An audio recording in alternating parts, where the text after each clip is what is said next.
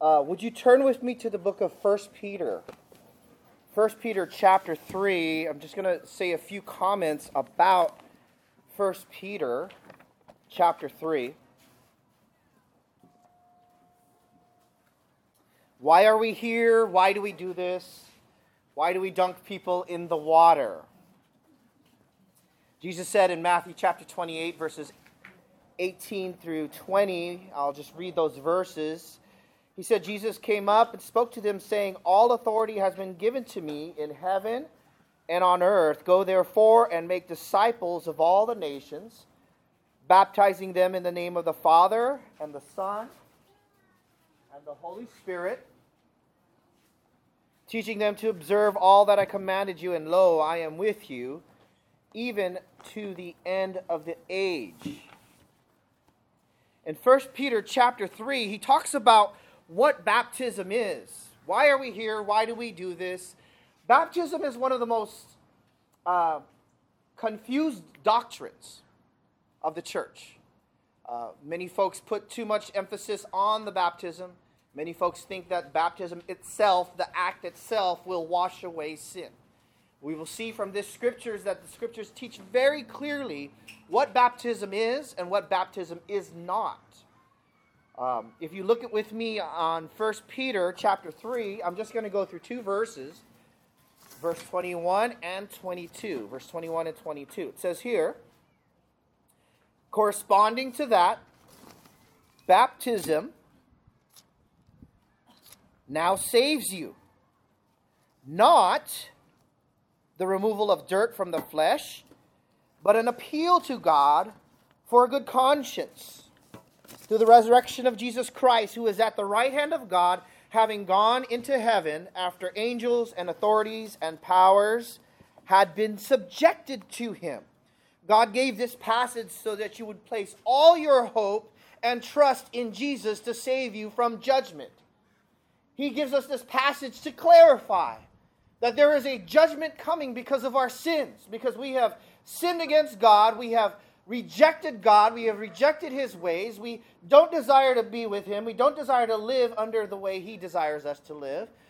And yet, God says, I have given you my Son, not to trust in ritual, not to trust in um, mandates, but to trust in Christ alone. Peter is speaking to folks who are already confusing what true baptism really is. Baptism, the, the word itself, simply means to immerse. It could be immerse in water, it could be to be immersed in any kind of liquid, but it means to go down in the water. And the word saves simply means to rescue, and we know by context this is meaning rescue from sin rescue from condemnation, rescue from hell. And so the text says so baptism saves you, but it's not the way you think, not the ritual itself. Okay? Many per- traditions perpetuate this confusion. Most false doctrines and heresies can be done away with if they just followed one rule of interpretation, and that is keep reading. If you saw this text, baptism now saves you, and you stopped there, stripped it out of its context, you would not know exactly what it's teaching. And all I say is keep reading. Keep reading. Now, to place all your faith and trust in Christ Rather than empty ritual, Peter, by the Holy Spirit, clarifies three characteristics of true Christian baptism. First, verse 21, A, the first phrase there, and corresponding to that. And corresponding to that. The word corresponding is the word in the Greek, it's antitype. Antitype. And that is almost like when you have a hammer and an anvil, or if you remember those old old uh, typewriters. Maybe it's before your time. But when I first learned how to keyboard, you would hit this manual typewriter, and this hammer would strike the paper. And the paper we would call type. Get it? That's from the Greek, right? But the hammer with the letter on it is called the antitype, okay? So the antitype images the type, okay? And so what he's saying is that baptism is the antitype of what just occurred. And what is what has just occurred? He says corresponding, the word corresponding is the antitype of what? It is related to what? It pictures what? He says to that. What is the that? If baptism is the antitype, the type is Noah and his family's whole salvation experience. You notice here, he says just a verse above, he says, uh, for it is better, verse 17, if God should will it so that you suffer for doing what is right rather than for doing what is wrong. For Christ also died for sins once for all, the just for the unjust, that he might bring us to God. See, this is what is called the doctrine of justification. The Holy One was sacrificed for the unholy, the just for the unjust, so that he might bring us to God, having put to death in the flesh, in which he went and made proclamation to the spirits. Verse 20 who once were disobedient when the patience of God kept waiting in the days, here it is, the days of Noah during the construction of the ark, in which a few, that is, eight persons, were brought safely through water. Verse 21, corresponding to that. So, what is Paul saying? He's saying this just as Noah was under the judgment of the earth, right? So are we, apart from Christ, under the judgment. We know from Genesis chapter 6, it says in Genesis chapter 6, verse 5 The Lord saw that the wickedness of man was great on the earth, and every intent of the heart was evil continually. God looked upon the earth in Genesis chapter 6 and condemned it with judgment because of the sin, because of their lies. They thought about sin and continually. Sadly, we see this even in the news articles. If you are watching TV, all you see is just sin after sin after sin. And what God is saying is, God is going to judge us because of it. And so, just as Noah was judged, so are we apart from Christ. If we don't know Christ, we have rebelled against his will. We don't want him to be Lord over us. We don't want his forgiveness. We don't want his grace. Also, it is judgment by water. We know that in Genesis chapter 7 that there is judgment by water. It says in Genesis 7 Noah's life in the second month on the 17th day of the month on the same day all the fountains of the great deep burst open and the floodgates of the sky were open. So there's a parallel. What is baptism what is baptism supposed to parallel? Baptism pictures true salvation as Noah pictures physical salvation. As Noah was saved from destruction, so is the believer saved from eternal destruction. As Noah was provided shelter in the ark, so the believer is saved from, from the destruction in the shelter of Christ. As Noah hid from judgment in the ark, so the believer can hide from judgment in Christ. As destruction from the old life comes by water, so the believer is given new life through the imagery of the water. The water itself does not wash, but it is an imagery, it is a picture of what has come. Baptism is a picture in itself, it displays in full color a reality that has already taken place. And let me say that again. Baptism is a picture of a spiritual reality that has already taken place. Only those who have put their faith in Christ and has trusted Christ as the ark to save me through this destruction are those, is, is, uh, is the picture of baptism fully made. This reality that the believer who fully trusts in Christ has passed from destruction and judgment from his sin to life eternal. Second clarification. So, first, the first one, remember baptism's metaphor. It's just a metaphor. Okay? It doesn't have magical powers here, okay? Buccaneer Beach, the water there, has no magical powers to wash your sin. Baptism, in and of itself, does not wash sin.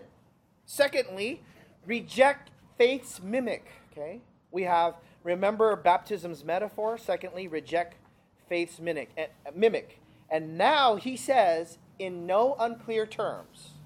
Look at the text. He says, not the removal of dirt from the flesh. To be absolutely clear, Peter adds this phrase, not the removal of dirt from the flesh. Now, here is the clarifying statement.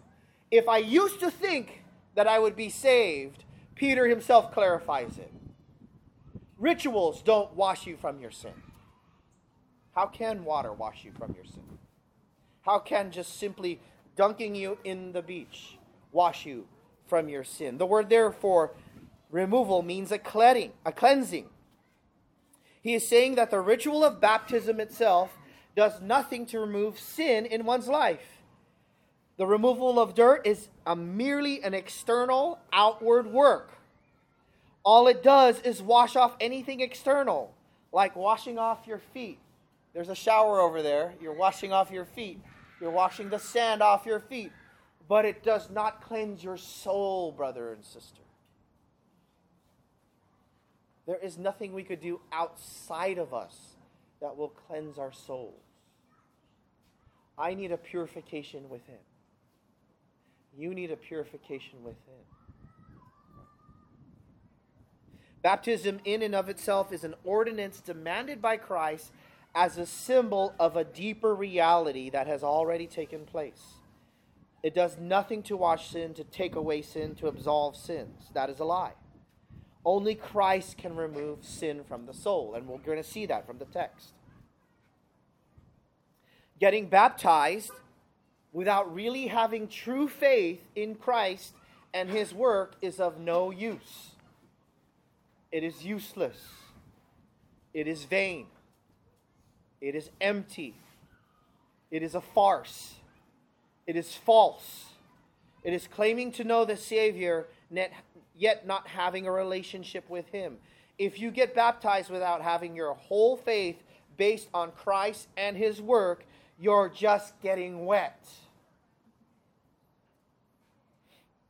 There is no reality of new life. Third clarification. First, recall baptism's metaphor. It's only a picture. Second, reject faith's mimic. It does not save someone in and of itself of, of sin. Thirdly, and here it is, the most important rest in Christ's merit. Rest in Christ's merit. Baptism presupposes that you have already rested in Christ's merit. And what do I mean by that? You have placed your faith and trust in Christ and in Christ alone. He says here, verse 21, as you're following with me, corresponding to that, baptism now saves you, not the removal of dirt from the flesh. Again, not the physical act itself. Okay? But an appeal to God for a good conscience. Now, he uses this word but, okay? In English, we only have one word it's but. It's called an adversative. When you're trying to say something, if we want to say, if we want to emphasize it, we put it with our tone. We change our tone. We say, but, right? We want to make it a stronger adversative. But in the Greek, there's two different words. There's a slight adversative, it's kind of but, right?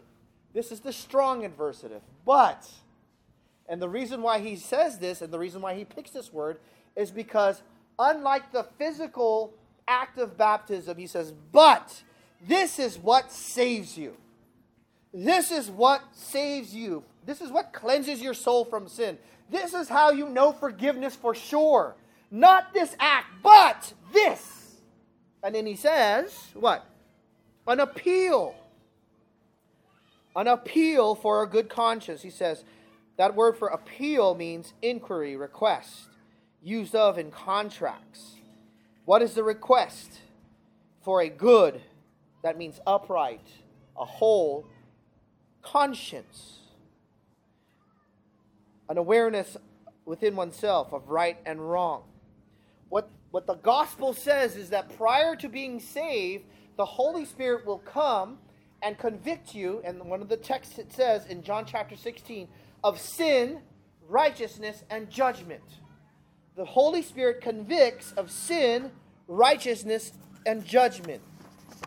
The Holy Spirit vexes your conscience by His grace, by the preaching of His word. As you hear the gospel and you hear it preached, you know that it's right and you fight it.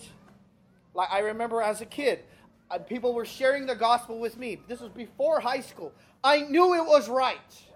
I knew that there was a Christ, and I fought it because I didn't want Christ to be Lord over me. I would say with my lips, yeah, I believe him as my Savior, but he really was not my Lord. So I didn't own him as Lord and Savior. I could not stand it. And every time someone brought up Christ, I rebelled against it. And you're going to hear that from some of the testimonies. These sweet, wonderful youth were had rebellious hearts under the homes of Christian homes. Rebellious hearts. They hated when their parents spoke of Christ. Why? Because it vexed their conscience. They weren't right with God. But praise God, He does that. Amen. David says that his hand was heavy upon me and my vitality was drained away as with the fever heat. So he convicts us of our sin, but that's not enough. Conviction is not enough. Conviction is not regeneration. Conviction is not new life. That's only the beginning. There also has to be a need for holiness. What occurs is the Christian, or excuse me, the unbeliever who doesn't know Christ is convicted of their sin and they know they have to get right. I think it's wonderful when God draws a sinner. In fact, you cannot stop them. They hear the gospel, they hear the word of God, they go, I'm there. I gotta go. I gotta get changed. I gotta hear it. And what uh, the good conscience there means a cleansed conscience, a removal of guilt. What happens is your conscience, as you sin, God has given you a God given device. It's called guilt to cause you to think about your sin, to cause you to think, I need cleansing. But that's not enough as well. You have to direct it to God. In, in other words, you're saying, I am guilty, but I have nowhere to go with this. I've gone to psychologists. I've gone to psychiatrists. I've gone to read, read my horoscope. I've gone to counselors and therapists. I've gone to Oprah. I've gone to Dr. Phil. I've gone to this advice and this wisdom and this person. And yet, you have no relief for your conscience. Why? The only one who could relieve you of your conscience is God Himself. And He's done it by giving you His Son. Because you know you sit there guilty. I look in the mirror of the Word of God and I see my own sin. And I know, but for the grace of God, but for Jesus Christ, I would be condemned. You know this to be true, Christian. But lastly, you come on God's terms, not on yours. You don't go to God and making deals. See, that's that's true repentance. An appeal, the word there for appeal, as we talked about, it's contract language stating he or she will come on God's terms. All I have is one request. There's no negotiation. There's no making with deals. It is a, a request of desperation according to God's righteous demands. We cannot fulfill his righteous commands, so I appeal. This appeal, we know from later context, is through faith and repentance. These are attitudes, these are not works. You cannot save yourself. Okay? What is faith? Faith is a saying, I look unto Christ for my salvation. He is the only reason why I could be saved because of his perfect righteousness, because he has died on the cross, and I put my trust in him. Repentance is the turning away from my dead works and from the world. I can't earn my salvation. Not even baptism can save me. Not even prayers can save me. None of this can save me. I have to look on him and him alone. So the Bible is saying it's not the baptism that saves you, it is the appeal. It is the looking up in faith. It's the not negotiating with God. It's God, I need you. I need Christ. I need you to save me. And what's amazing is He grants you a clean conscience. You actually can be clean. Does that mean you're perfect? No. It means that I know that every sin I've done or ever committed has been met on the Christ at the cross when he bled for me. So my appeal and my knowledge that I am saved is not because of what I've done. It's because what? What he has already done. He has defeated death. It says the resurrection of Jesus Christ. It shows his power over death. It shows his promises for his people. He has he sits on the throne. It says who is at the right hand of God having gone into heaven. That is the seat of favor. His work is complete. He is victorious over his enemies. This context after angels, authorities and powers, that is the whole demonic realm. Jesus has showed his power all they, they hurled all their abuse and all their hate at him on the cross. And Jesus has showed his power. How? By raising from the dead and showing his dominance over them. There is no sin that you are dealing with that he is not stronger. He is stronger than every sin, brothers and sisters. And if you come here and your conscience is vexed and you know you need Christ, he is stronger than your unbelief. You ask God, help me with my unbelief. I need you, God. I need you. Do you trust in Christ?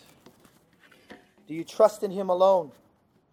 Or has your faith been in some ritual? Were you baptized, but you never really lived for Christ? Did you come forward, but you never really showed fruits of repentance? Did you raise your hand in the past, but you never bowed the knee in your heart? Did you pray the sinner's prayer, and copied someone else, but never really meant it in your heart. I heard one preacher this week say, uh, uh, parrots don't get saved.